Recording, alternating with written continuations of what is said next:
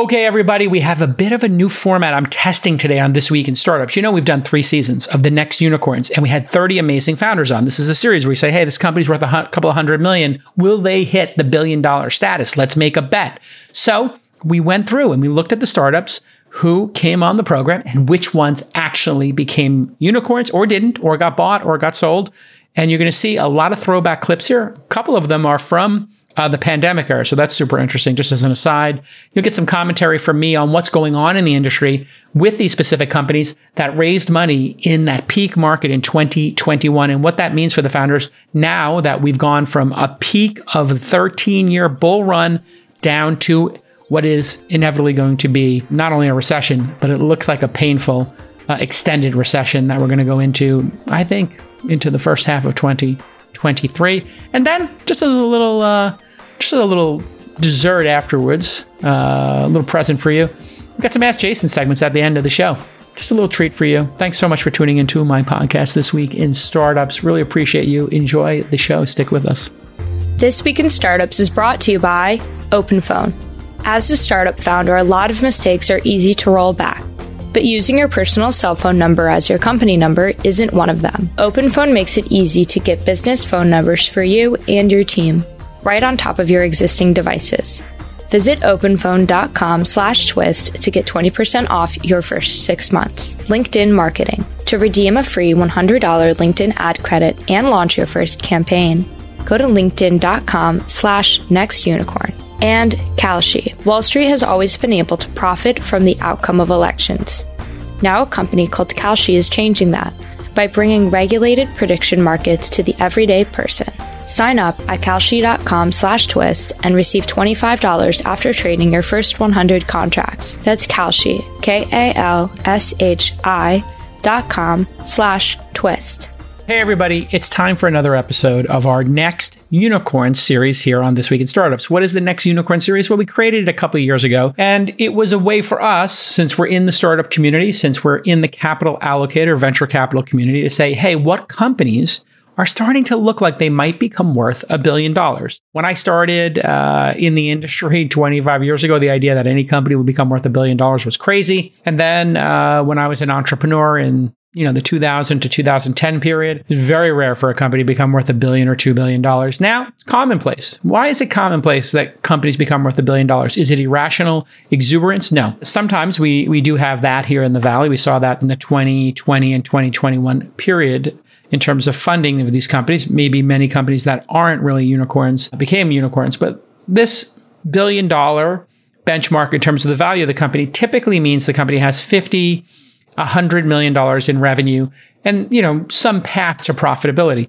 Well, if you think about it today, the internet is being used by billions of people. We have mobile phones, we have high speed mobile phones, and we have the rails in terms of payments for companies on a very short period of time to become global phenomenons, like we saw with Airbnb, Uber, uh, and other companies, Slack these companies, Canva out of Australia, they can very quickly become a standard that is used by uh, consumers or businesses around the world. It used to be you spent a decade doing America, then you'd go to Europe in your second decade, maybe you go to Asia in your third decade. So you saw a company like Microsoft take decades to, to do this, Oracle, etc. Now the playbook's out there. Uh, we saw it with Google going to every country in the world and starting a domestic search engine Obviously, Facebook did that, started on college campuses, then went to all college campuses, then went to every country.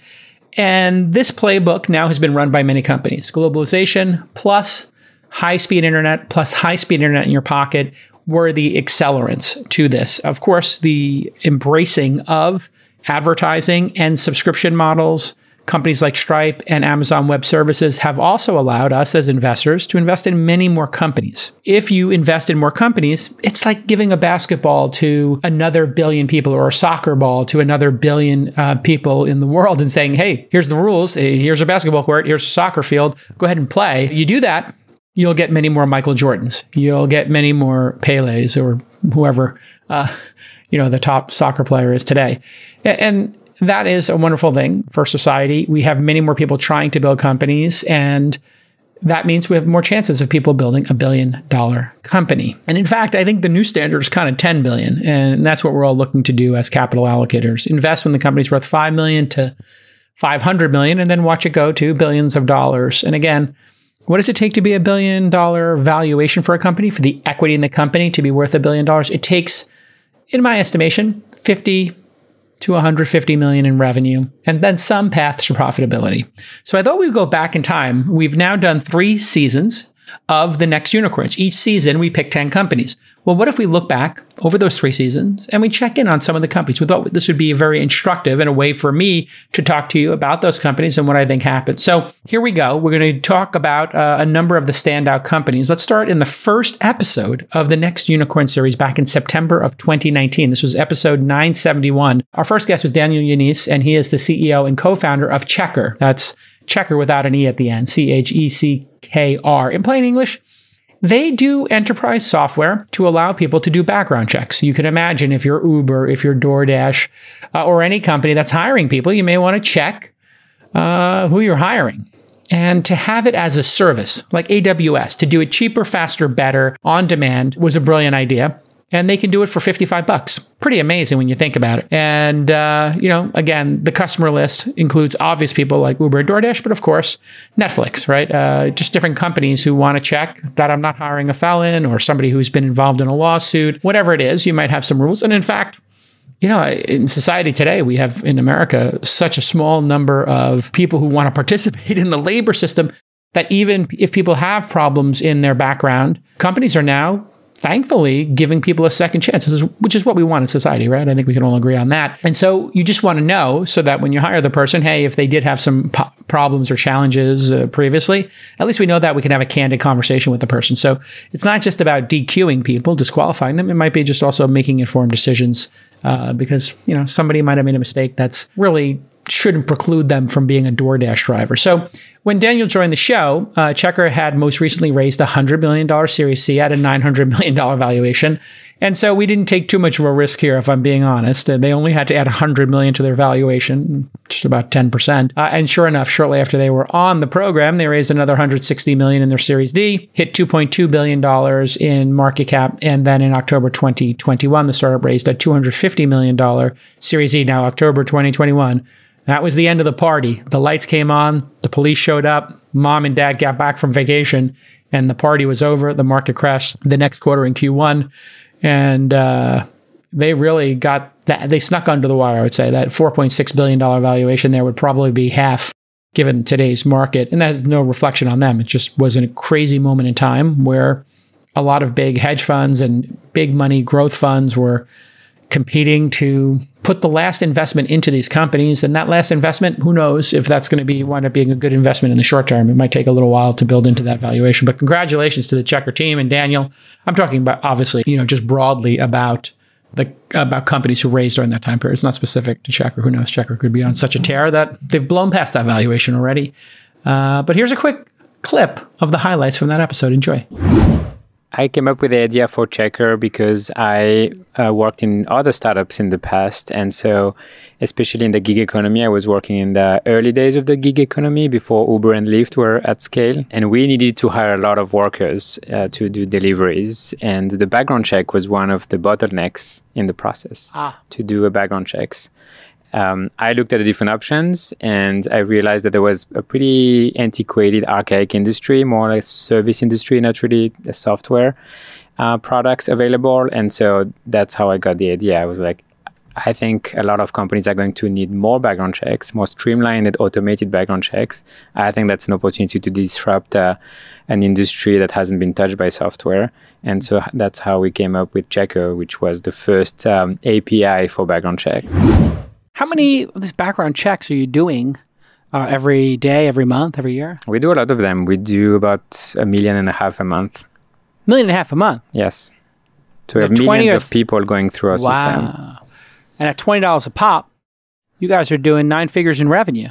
Put you on the Soonicorn, almost a unicorn. You raised $100 million uh, in the latest round. Is that right? Yes, that's this right. This year? It was uh, last year. Last year as you start to get to nine figures in revenue, just founder to founder here, uh, and raise these large amounts of money, Is there a pressure to go public now? And how do you think about the public markets in relation to what we saw with Slack, Uber, Spotify, Lyft uh, going public recently? How do you think about it? Yes. So um, we don't have a lot of pressure to go public because we're only five year old company, which is you know quite uh, faster than, than maybe five other. years to two or three hundred a million though. So that that's fast growth. Um, our investors are, are also revenue year over year. Not, not, tripling, but we have high growth. Yeah, um, more than doubling. Yes. And um, our investors are long term. So we definitely have investors that are long term focused, that want to build a great large company um, that is defining its category and even expanding. I mean, we're thinking about expanding beyond background checks because background checks, we're already becoming the leader. I see a lot of opportunity in the gig economy and the future workforce. Later in season one of the Unicorns, remember again, this is back in 2019, I was joined by Upgrade CEO and co founder Renaud Laplanche. And uh, Upgrade CEO was featured in episode 987. If you want to go back and see it, you can just go to our YouTube channel, type This Week in Startups, episode 8, 987. And that was back in October of 2019. Now, Upgrade was founded in 2016. It's a consumer credit platform that offers more affordable loans and lines of credit to consumers. And so Upgrade also offers home, auto, and health focused rewards and provides educational tools to help customers better understand credit and debt. That's a place for you to get loans, basically. And the startup's most recent round of funding before they came on the pod was a $62 million Series C at a $500 million valuation. That was back in August of 2018. So, in order for them to become a unicorn, they would need to double their valuation. And most recently, Upgrade raised a $280 million Series F at a $6.3 billion valuation. When did they do it? They did it in November of 2021. That was it. That's when the party ended. Uh, that was Q4 coming out of the pandemic, and it was led by uh, DST Global. Uh, that's a 12x plus since they uh, joined the podcast. They they they're up 12x since they were on the podcast, and Renaud is still the CEO uh, at Upgrade. Congratulations to him and the team. Here's a clip of highlights from that episode. I'm an optimist. I wouldn't be an entrepreneur if I wasn't an optimist. Mm. Uh, I, but I really think that uh, collectively we are learning a lot. And I think they, uh, whether it's entrepreneurs or, or, or, the investors, the VC communities, we've all learned a lot from uh, from the dot com bubble and, and the burst and, and, and then subsequent periods. And um, I think many of us now are a lot more efficient with, mm. with capital. And, and sometimes, yes, there are some uh, uh, there's like too much uh, money getting put into pushed into the system, um, and uh, and that creates uh, companies like like WeWork uh, that feel like they can raise unlimited amount of money and therefore can run very large losses for, for a very long time.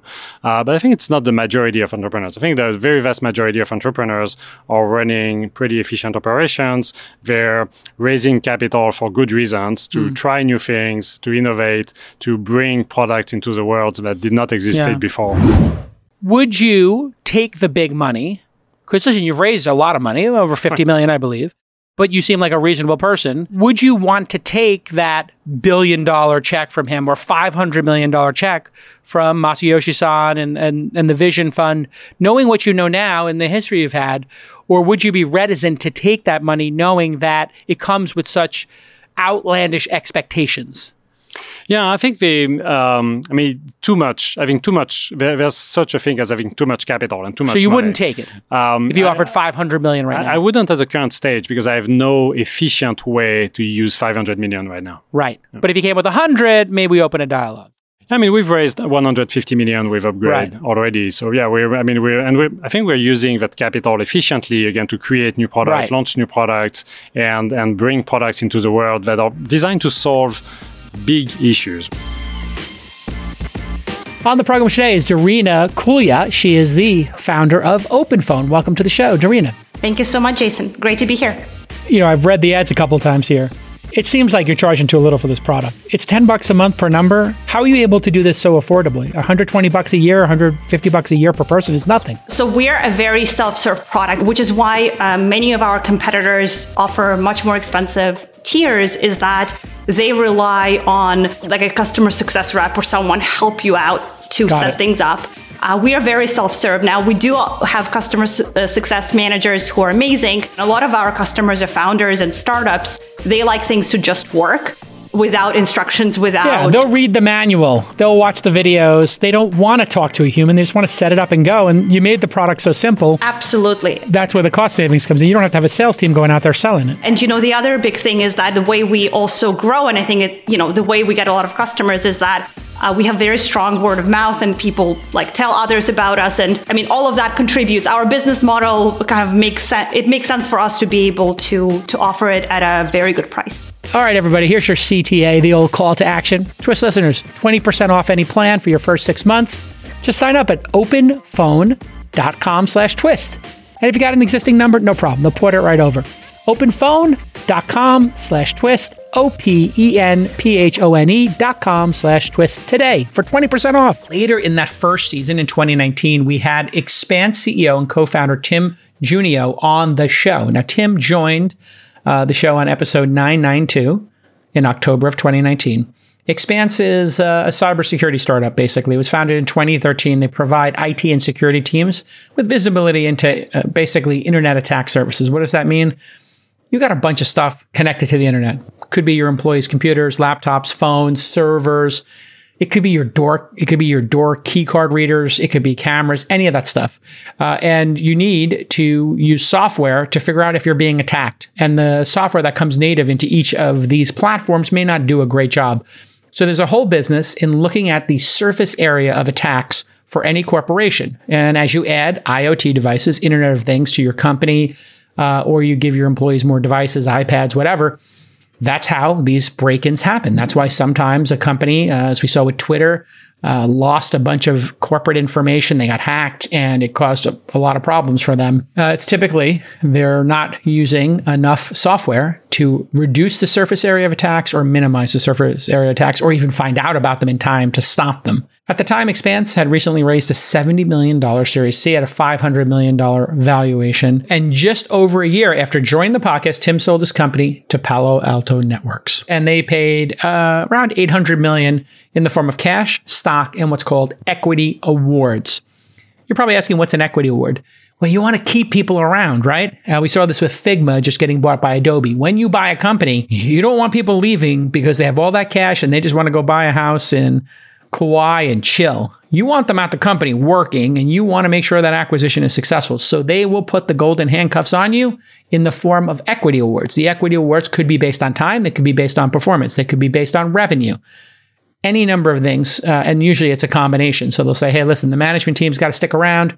We're going to vest your, uh, you know, we're going to give you these equity awards over the next four years. And if revenue hits these targets, you get, you know, double. So, a great way to keep people engaged. Didn't quite hit unicorn status, but I'm going to say close enough. They probably sold close to the top of the market. You can't time these things as founders, can you?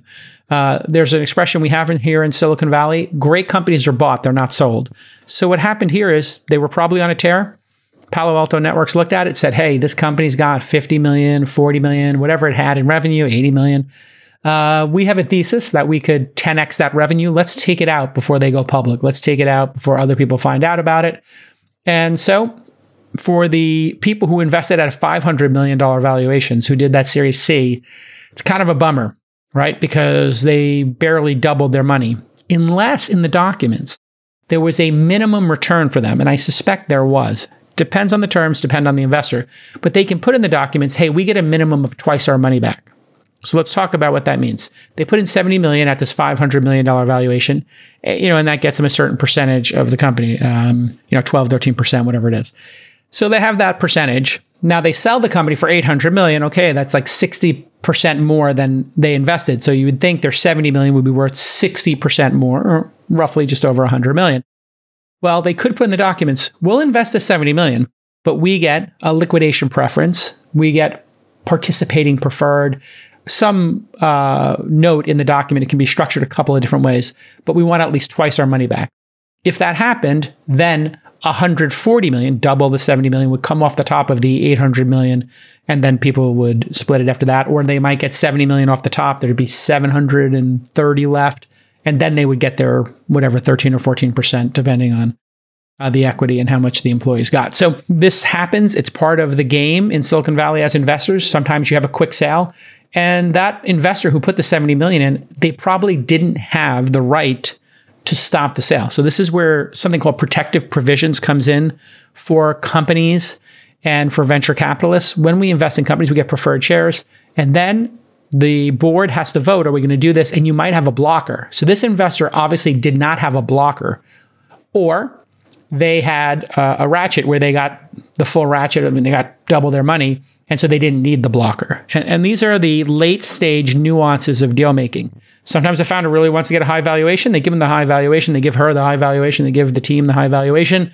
But they say, hey, listen, you get the high valuation, but we want at least double our money back, knowing that something like this could happen. And this is going to have a dramatic impact on the market now because, not for this company, but because you had all these high valuations in 2021, that might be down 60, 70, 80%. There's no hope for them to get back above that. There would be no hope for them to get above the hurdle. This creates a very dysfunctional case. And some of those documents, from what I understand from people who are deep in the game, did not have protective provisions. Not this company. I'm just talking about the industry writ large.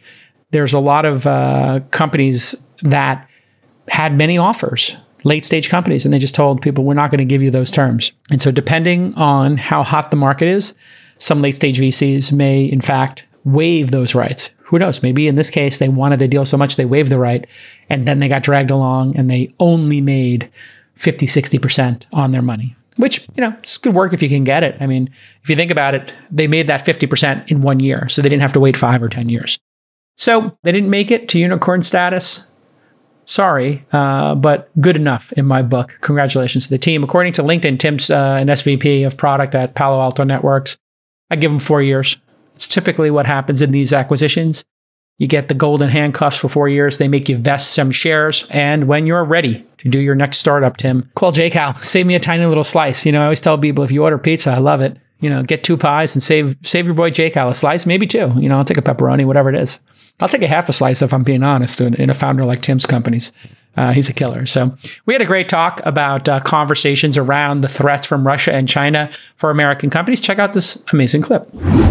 In a place like China, they could infiltrate even private companies with mm-hmm. people from intelligence and security services wow. to try and get access. So, part of how to look at Chinese internet companies and why they're risky to American society and American business is we can't have the assurance that even if the leadership of the company doesn't want to yeah. conspire with the Chinese government, they may still be penetrated in a way that is incredibly difficult for them to detect and know about. Right. And you have to think about that for all of time time going forward. So even if today TikTok is totally fine, has nothing going on with the government, right. super secure, same with Huawei, pick any of these companies, who knows, five years, 10 years, how that relationship with their government is going to evolve and whether or not they already have embedded employees of the company who are on the payroll and right. recognize they have corruption issues beyond all of these internet security issues. Right. So if you just paid somebody a hundred bucks a month or whatever, can you yeah. get them to walk out with a thumb drive that contains sensitive customer yeah. data. I would bet a lot on the answer being yes over 80 or 90% that right. there's somebody there who can get you asymmetric information access. Hey, everybody, I'm here with my pal, Tom Eschbacher. He is the senior sales manager at LinkedIn Marketing Solutions. And today, we're going to talk about marketing for startups. And LinkedIn did a great new internal report called Today in Startup Marketing. Welcome to the program, Tom. Thanks, Jason. One of the main topics covered in the report is validating product market fit. That's so essential. So, how does marketing play a role in validating PMF? One of the challenges from the pandemic was it disrupted normal feedback loops that startups get, and particularly when trying to scale assumptions based on small sample sizes. You can't go to conferences anymore. You can't do events. And so we've seen a clever adoption of LinkedIn's free analytics tools here and one that's become table stakes, and I mean 92% of Series A startups are using it, is the LinkedIn Insight tag. A feature here is the website demographics functionality that provides a valuable view on your site visitors' professional attributes. What's their job function, their seniority level, what company are they at, the industry, the company size. This is all a bunch of actionable insight that you can use to back up your instincts around who your addressable market is and help inform early marketing strategies. Rethink your B2B marketing on LinkedIn ads and get a $100 credit on your next campaign. I kid you not, a hundy coming to you in free advertising and marketing. Go to linkedin.com slash next unicorn to get $100 off. Again, linkedin.com slash next unicorn for $100 off. Of course, terms and conditions do apply because they're giving you a hundy. Okay, and to wrap up season one, we had Benchling CEO and co-founder Saji Wickramasekara.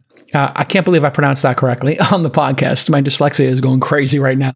It's interesting. Sometimes I get the really hard names correct, and the shorter ones I have a harder time with. Benchling was founded back in 2012, and they sell cloud software to biotech research and development sounds really boring and sounds really profitable to me. Benchling's last round before joining the show on episode 998 back in November of 2019 was a $34 million Series C. That was back in July 2019 at a $415 million valuation. Since then, they've gone on to raise 350 million more dollars across three more rounds of funding. Most recently, they raised a $100 million Series F at a $6 billion valuation, co led by my friend Brad Gerstner, uh, the fifth Beatle, the fifth bestie on All In from Altimeter Capital and Franklin, Franklin Templeton. So, congratulations to Brad, Franklin Templeton, and everybody else involved in this amazing company. It's a 14x valuation step up since joining the next unicorns. So, what you're seeing here is if you come on the next unicorns, you're going to sell your company or you're going to go up at least 5 to 15x. Uh, no, we're good at picking companies. We did a good job. Now, we didn't talk about all the companies here today, but we plan on doing at thisweekinstartups.com slash unicorns. Uh, we're going to do some statistics on all 30 companies and look at our track record in terms of these. And it's making me wonder, maybe I should start a late stage fund. Here is Saji. Huh. Software was this incredibly collaborative thing. If I wanted to work with a team of engineers who might be distributed all around the world, I had the tools to do so to collaborate on code mm-hmm. effectively. Yeah. And if something about the process of building software sucks, well, you're a software engineer. Make some tools, and if they're good, people will use them, and the industry gets faster, better, cheaper, easier. You know, yeah. every year. And more people get to participate in it. Exactly. And if I were to compare that to scientists, now scientists will really push the envelope when it comes to the the methods and the techniques they use in the lab for doing science. The design of the experiment. Yes, exactly. Things like CRISPR. Like right. Those are amazing step functions that have, you know, come out since I was in the lab, you know, and, and they're wonderful and move science forward in a, in a, breakthrough type way.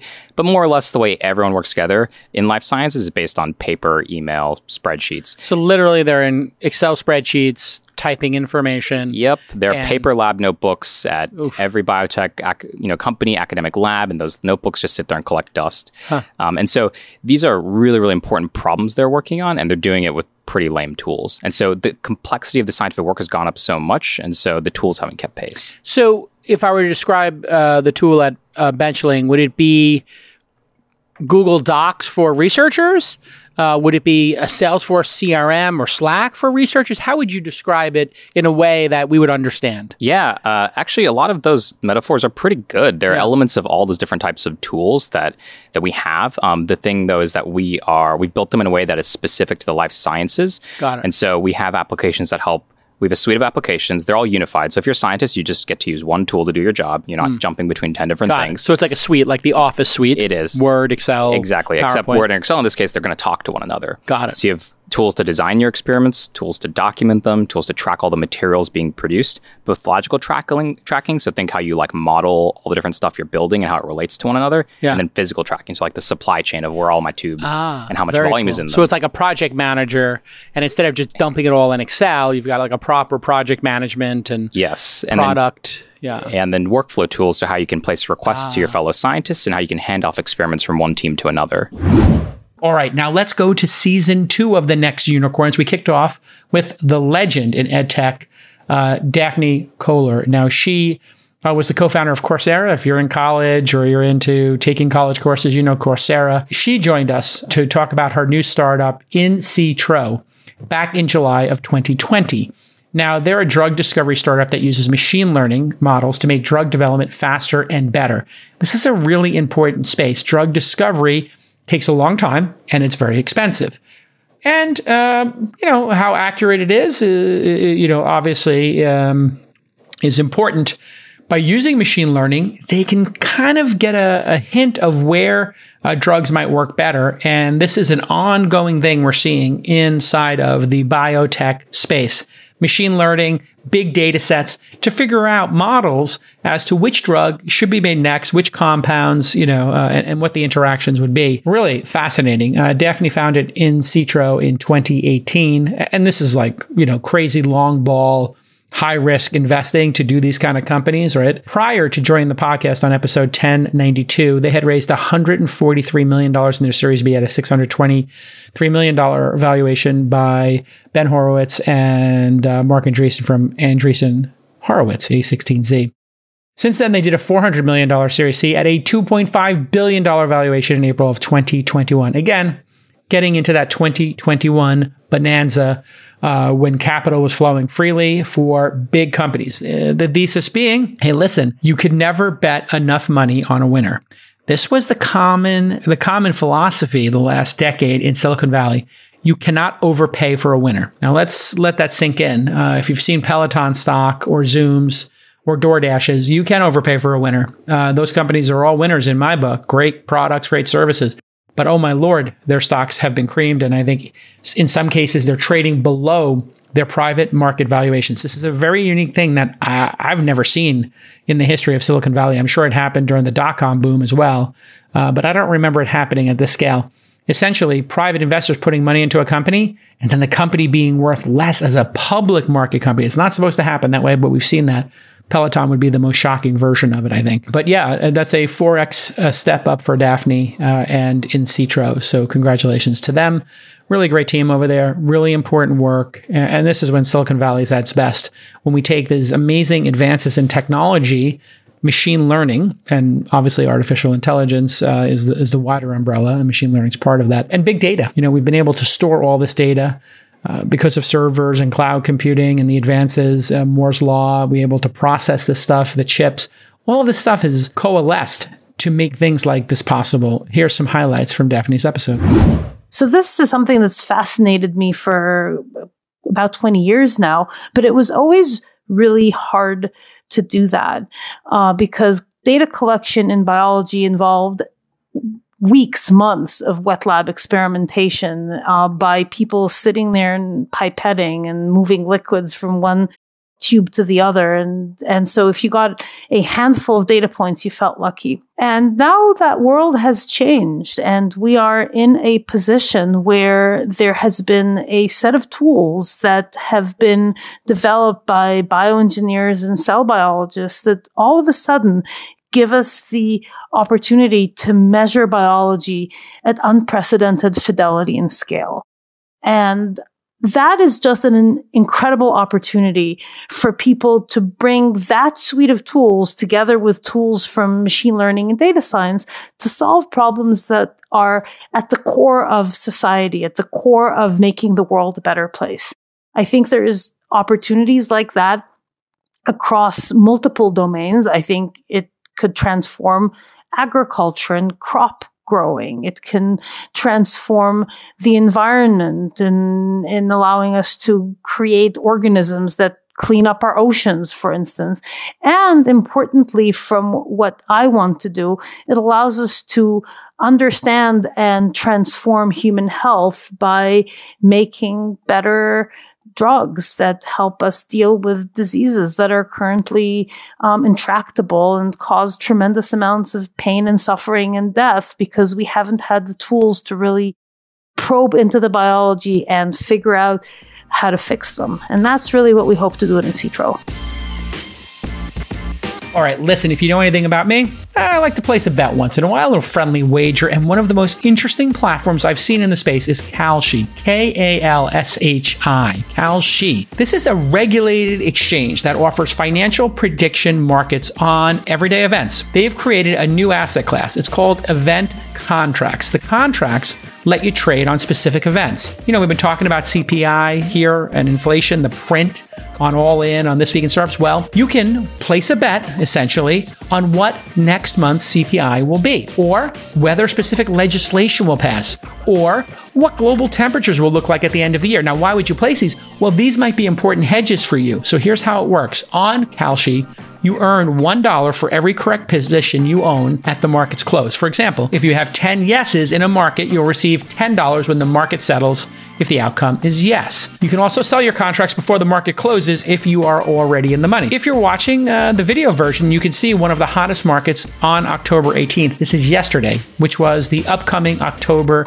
CPI print. The current forecast is 0.6 higher than September's print, so you can see how the contracts get cheaper the higher you go. I want you to know this is a federally regulated exchange. Sign up at kalshi.com slash twist to receive $25 after trading 100 contracts. That's right, they're going to give you 25 bucks for trading 100 contracts. I'll be on there trading as well. K-A-L-S-H-I dot com slash twist. Okay, later in season two, we had Cockroach Labs co-founder and CEO Spencer Kimball join the show. That was episode 1098 in 2020, August of 2020. Uh, that was right in the middle of the pandemic, huh? Well, it's kind of scary times. If you remember that, that's when we were talking about, oh my God, the election is coming up. Will we get the Trump vaccine? Vaccine came after the election and was all that was the summer of the vaccine. When are we going to get it? Just as a little time capsule here, we were talking about outdoor dining. Remember that when we could all leave our houses and they were going to let us eat at diners outside? Oh my God so risque, uh, but also felt so great to be alive. When you when you first went out to a restaurant, you felt so great that they were going to make you food after just a couple of months before being on your doorstep, wiping groceries with a mask on, and just scared to death that you were going to get this crazy virus. And oh Lord, we've come a long way since then. So uh, they make CockroachDB, which is an open source cloud SQL database. Basically, it helps companies and apps scale faster, be more resilient, uh, and you know, databases latency is really important. How quickly can you query the database? Uh, this is a competitor to stuff like Oracle, you know, um, other database companies.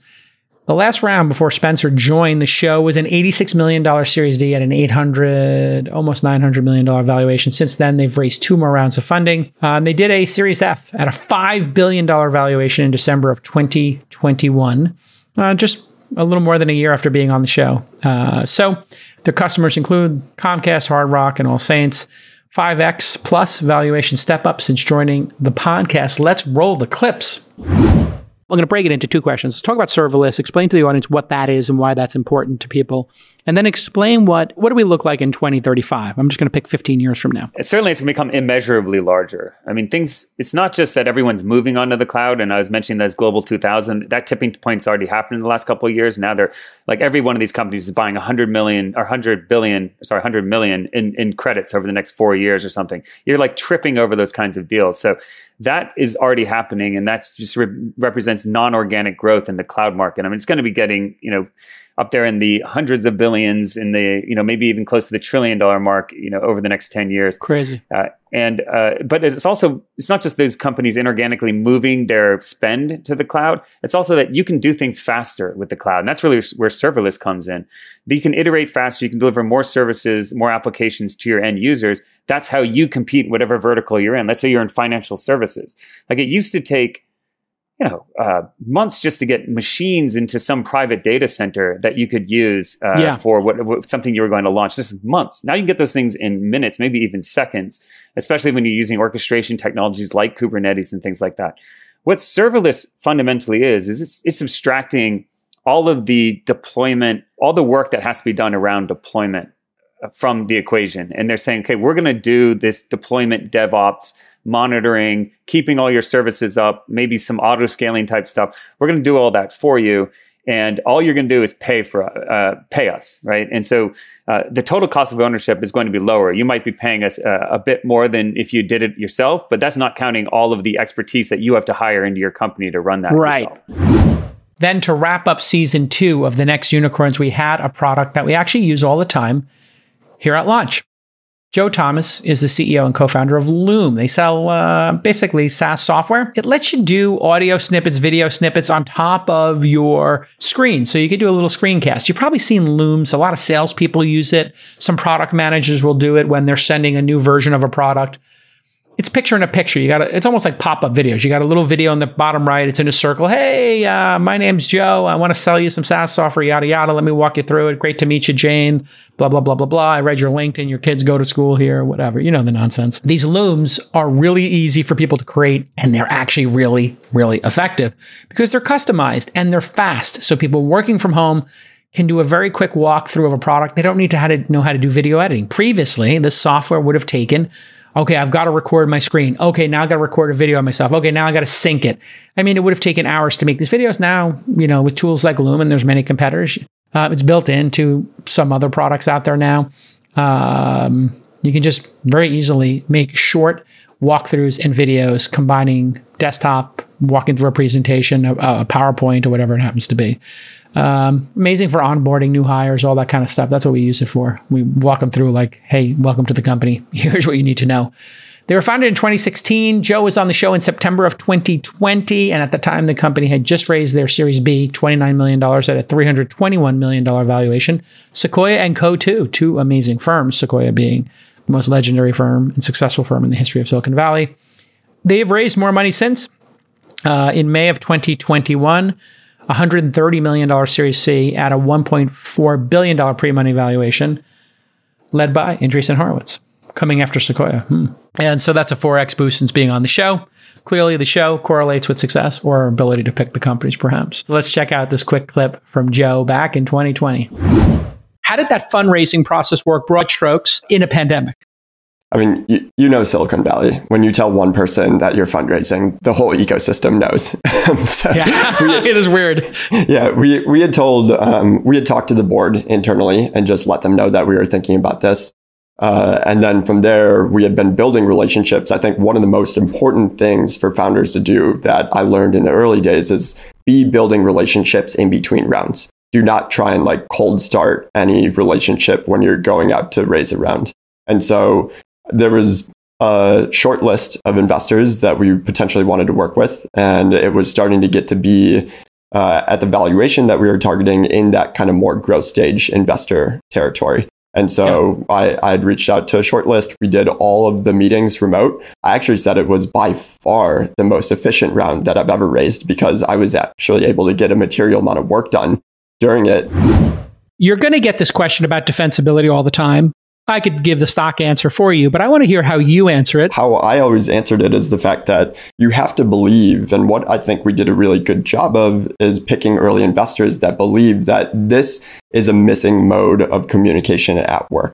Right? Like this is a massive opportunity. And in order to get this right, you just have to focus on building a best in class product. And that takes disproportionate resource allocation to our video infrastructure is the most performant that exists for any asynchronous video recording and sharing. And then the second part of defensibility, if you have a best in class product, is you need to build a best in class brand around the product as well. So do, do folks look to you as being the thought leaders and the next kind of brand to trust? And then the third part of this is there could be death by thousand paper cuts, but usually there's one or two winners in a space. And the one, one or two winners, particularly in B2B SaaS, are those that can serve the larger organizations. And so if we can be the market creators and market leaders in this space, then we can start to grab the biggest customers in the world. And as long as you grab those, there's pretty high switching costs. Like the, it has to be a 10x better solution for a new entry to come in and steal material market share from Loom. And so the question that we had to answer was less about kind of like the small upstarts that are copying us. Uh, which now we've kind of created an ecosystem below us that there will probably be more and more over time and more about how do we make sure that we're not just a feature and that we're truly a product uh, and independent business. Okay, listen, season three, we just did it. But I wanted to point out one of my favorites. Uh, as fans of uh, This Week in Startups and All In, you probably know we're big fans of uh, Adena Hefets. She is the CEO of Divvy Homes. She spoke at the All In Summit. They provide an on ramp to home ownership. Really clever idea. The person finds a home, then they start renting it. Divvy buys it, and then you rent to buy. So you only have to pay 1% to 2% up front.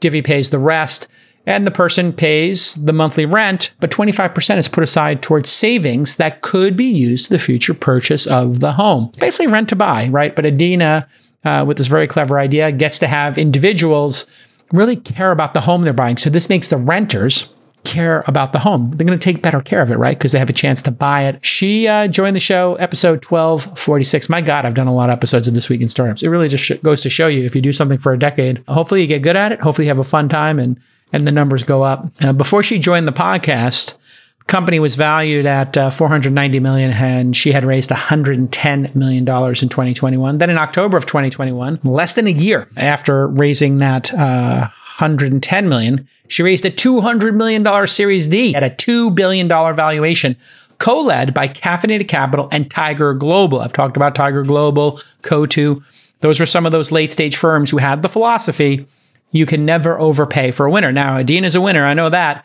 hopefully divvy is a huge winner but this is a very extraordinary valuation run up. Let's get into it. Those funds are going to have a little bit of a challenge. Uh, depends on their time horizon, of course, and how well they picked.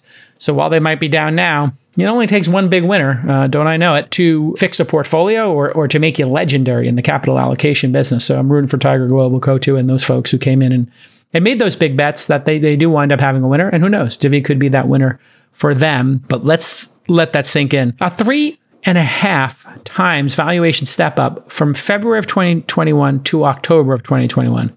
February, March, April, May, June, July, August, September, October, nine months to add $1.3 billion to your valuation. That means in nine months, over $100 million in valuation was increased per month. It means over three or $4 million a day in valuation were added. Doesn't make a lot of sense, does it? That a company would add, uh, all due respect to Adena and her amazing team, it doesn't make a lot of sense uh, that you would add that much valuation. You would really have to be uh, growing revenues at a big pace. But you know, people got very excited about tech in 2021, and there was a lot of free money in the system. We printed a lot more money, and we're all now in 2022 digesting that. For the smart founders like Adena and other ones who raise at that uh, high number, they just got to work it out. They got to just put that money to work slowly, make it last, get through this recession. And uh, if you have that amount of money, you'll get through to the other side. So, congratulations to her and the team. And uh, she's since been on This Week in Startups. And uh, again, she was a great speaker at the All In Summit.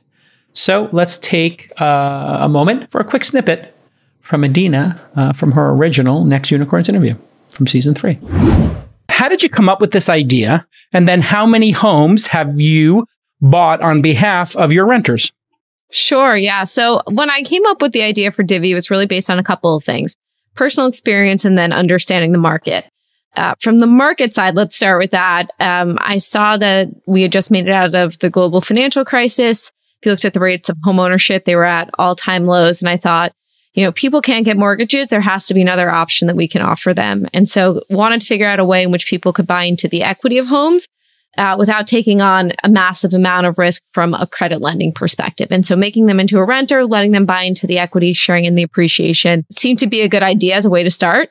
And then more on the personal side, um, my, my parents, myself, mm, I, I couldn't get a mortgage. My dad, when he had immigrated to the U.S., couldn't get a mortgage. Um, him and my mom had actually just gotten married, just got pregnant, and they were looking for a house, couldn't find one. Um, and and then ultimately they found a lovely woman who's willing to give them seller financing on a home. And that house became my family's sole source of savings and wealth. And eventually my dad had a credit score, refinanced that house with a mortgage and was able to take cash out and use that to pay for, for me and my three siblings to go to college. And I always just thought that in Silicon Valley, CEOs had to be like Elon Musk like visionary, like we're going to Mars, like big hmm. picture and not me. To me, I was a worker bee. Like I did my models. I was very organized. I was diligent. I prepared for like my slides for every meeting. I did not think that was the stuff of a CEO. I thought hmm. I had to be a bigger picture thinker. And what's actually amazing is having founded Divvy now, I realize that there's a lot of different types of CEOs at different points in time. Yes. The person who I was for the last three years in founding Divvy is not the person I'm going to be for the next three years. And there is no right or wrong, but more the right fit for the company at a particular time. Okay, here's a question from my mom, apparently. what are some of the unlocks for 2023 that could help founders? Uh, for example, mobile phone adoption, the 2008 2009 experience. Uh, 2009. Uh, now, that is not actually my mom, it was somebody in the chat room who claimed to be mom. Uh, great, great uh, question. I think the why now of 2023 is going to be AI and machine learning. Now, that was the why now a number of years ago, but it's actually now coming to fruition. So, why is that happening? Well, it used to take a lot of people and there weren't a lot of a lot of open source projects or software to build on and there wasn't a big talent pool so the number of people who could actually write code and who understand artificial intelligence and machine learning was very small in fact it was dozens then hundreds and now it's thousands to tens of thousands of people understand how to use this software and it's pretty easy to learn so you can just go to MIT and watch their machine learning AI courses or Stanford. They're all up there in public. All the tools are out there. So I believe that the next year or two in startup land is going to be developers and founders, you know, playing with AI tools, computer vision, uh, machine learning, and they're not going to do projects like, well, let me see if I can beat chess, but uh, they might do projects that are hey, let me see if I can tell you which company your salesperson should call next to sell SaaS software to, right? Or I'm going to tell you which story uh, you should write next as a journalist. Uh, or I'm going to find you um, who I think the great next chef is going to be by, or influencer by analyzing what's going on on TikTok, right? Different ways to train AI to solve problems that were being done brute force or maybe with uh, you know some some rudimentary tools, and that's going to be very exciting because if people can solve problems instead of in five hours and do it in five minutes, like we're seeing, just when people use DALL-E to make a, a beautiful image or a beautiful logo, and maybe that logo took you know used to take ten weeks. I use this example a lot because logos used to cost five ten thousand dollars for a startup then you could hire somebody, you know, maybe offshore, uh, working from home for fifty to five hundred dollars to do a logo. Now, a founder, uh, any civilian, is going to be able to open up, and, and, somebody should make this. I would fund it. If somebody made a, a, an AI toolkit just to make logos and come up with brand names, people would pay hundreds of dollars for that software just to have it here and say, "Hey, I want to come up with a name of a new product. I want you to check."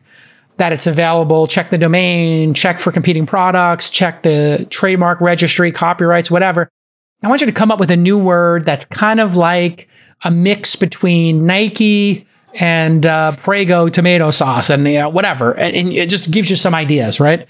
So, so these kind of ideas, I think, are going to come out of the woodwork and they're going to surprise us as to how delightful and fun they are.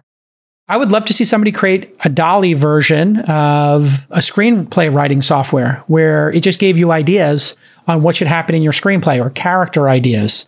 Uh, what if there was one that wrote jokes and comedians could say, "Hey, I want to write a joke about, you know, my friend Chamath and I want it to be about a sweater, and I want it to be about his time in Italy. And it says, oh yeah, I got it. Boom. I've listened to every episode of All In. Here's all the Chamath quotes. Here's some jokes for you, or here's some stems of jokes that you can work off. All right. I think all that's coming. So great question. All right, let's take another question. This one's from Jack. Jake, what are the qualities that most attract you to founders and people in general? Okay, so for founders, pretty obvious. I like people who can build products. Uh, I like people who can hire amazing talent and inspire them to build great products. And I like founders who are obsessed and hardworking uh, and just put in the time to make great products to delight customers. So they have to have a founder. Uh, the founder has to have a, a certain obsession with not only product and team, but also an obsession with the customers. And that tends to lead to success. Now, in terms of people, I like people who are fun and who are loyal and who are kind and who are generous. And now that doesn't mean everybody in my life, you know, is off the charts in that. I maintain friendships, uh, acquaintances, business relationships, and, and of course, you know, even friendships with people who maybe are flawed in those regards. But that's the standard I try to hold myself up to. I like to be the most loyal friend anybody's ever had. I like to be the most generous friend. And you know what? It's worked out for me. You know, sometimes I do get burned. I'm generous to somebody I give them a lot of time, I give them a lot of energy, and it doesn't reciprocate. But by having this philosophy in life that I'm always going to be the best friend out of all my besties, I'm going to be the most loyal, hardworking for them, and really think about them and, and try to be, uh, you know, a, a really, a really strong friend to them. What has happened to me is over time, uh, I've just developed wonderful, deep friendships with people that are meaningful. And I always feel like I never feel like I'm imposing upon anybody or using anybody. And I, I, do feel like sometimes people are trying to use me, and uh, it's okay. I, I, have this other group of friends who are my real friends, and then I've got acquaintances and people who use me and you know are transactional, and that's okay too. I just put them in the transactional bucket as opposed to the hey, these are my good friends who I want to hang with and just you know watch an episode of Th- South Park or go you know make a steak and have a glass of wine. Right? It's just different buckets of people, and I think it's important to define who you are and how much of a good friend you are, and then you know, try to pair yourself with people who reciprocate in that way. All right, here's a question from Bob G, the OG Bob G. Why do you think many companies fail to integrate acquisitions effectively into the core business? What are the most successful acquisitions, in your opinion? Well, I mean, it's obvious uh, what happens. Uh, the company gets acquired, and then the acquiring company tries to tinker and screw with it, and then they drive the founders out and it goes sideways. Now, there's a balance here. Sometimes the founders might not be bringing it or they're not as ambitious as they need to be. You'd have to ask yourself, well, why did I buy it? Of course, most people consider YouTube, Instagram, WhatsApp amongst the most uh, amazing acquisitions of all time. I also think PowerPoint was acquired by Microsoft. And so th- these have really uh, been accretive to those giant companies. And if you look at Instagram, you look at YouTube, DoubleClick by Google comes to mind. Those were all done in a way to not screw them up, but also to integrate them intelligently. So PowerPoint did become part of the Office suite. Apple made the greatest acquisition of all times in my mind. I think if you look at all these, the $400 million acquisition of Steve Jobs, you know, they they said they bought next. They bought Steve Jobs, right? So that was a four hundred million dollar signing bonus of the greatest CEO and greatest product creator in the history of mankind, uh, in my mind. And so, well done. I mean, Adobe bought Photoshop for 35 million. I mean, they're buying Figma for 20 billion. They bought Photoshop for 35 million in 1995, and they've milked that ever since. Instagram, I mean, Facebook tried to screw that up. They tinkered with it and screwed with it, but they still have shepherded it to over a billion people. For me, if I look through all of those, putting aside Steve Jobs, which I consider recruitment, I would say that YouTube. If YouTube was an independent company right now, I think it would be on the way to a trillion dollars. I think it's a little bit limited inside of uh, Google in terms of ambition and the value creation. I think if it was unlocked, they would be acquiring a Netflix or acquiring, they would have acquired the James Bond rights. They would have acquired the NFL. They would have been more aggressive as a company. Whereas, you know, with Google Alphabet as the parent, you know, you got two layers of, you know, ambition there. Uh, and I think they should spin it out. I think Google should spin it out for their shareholders. They won't, but uh, boy, would that be an amazing thing. Yeah, I think every, I think they would, um, they would double the value of Google by spinning out YouTube eventually within like five years or something. I think it would be unbelievably accretive to shareholders. Great question.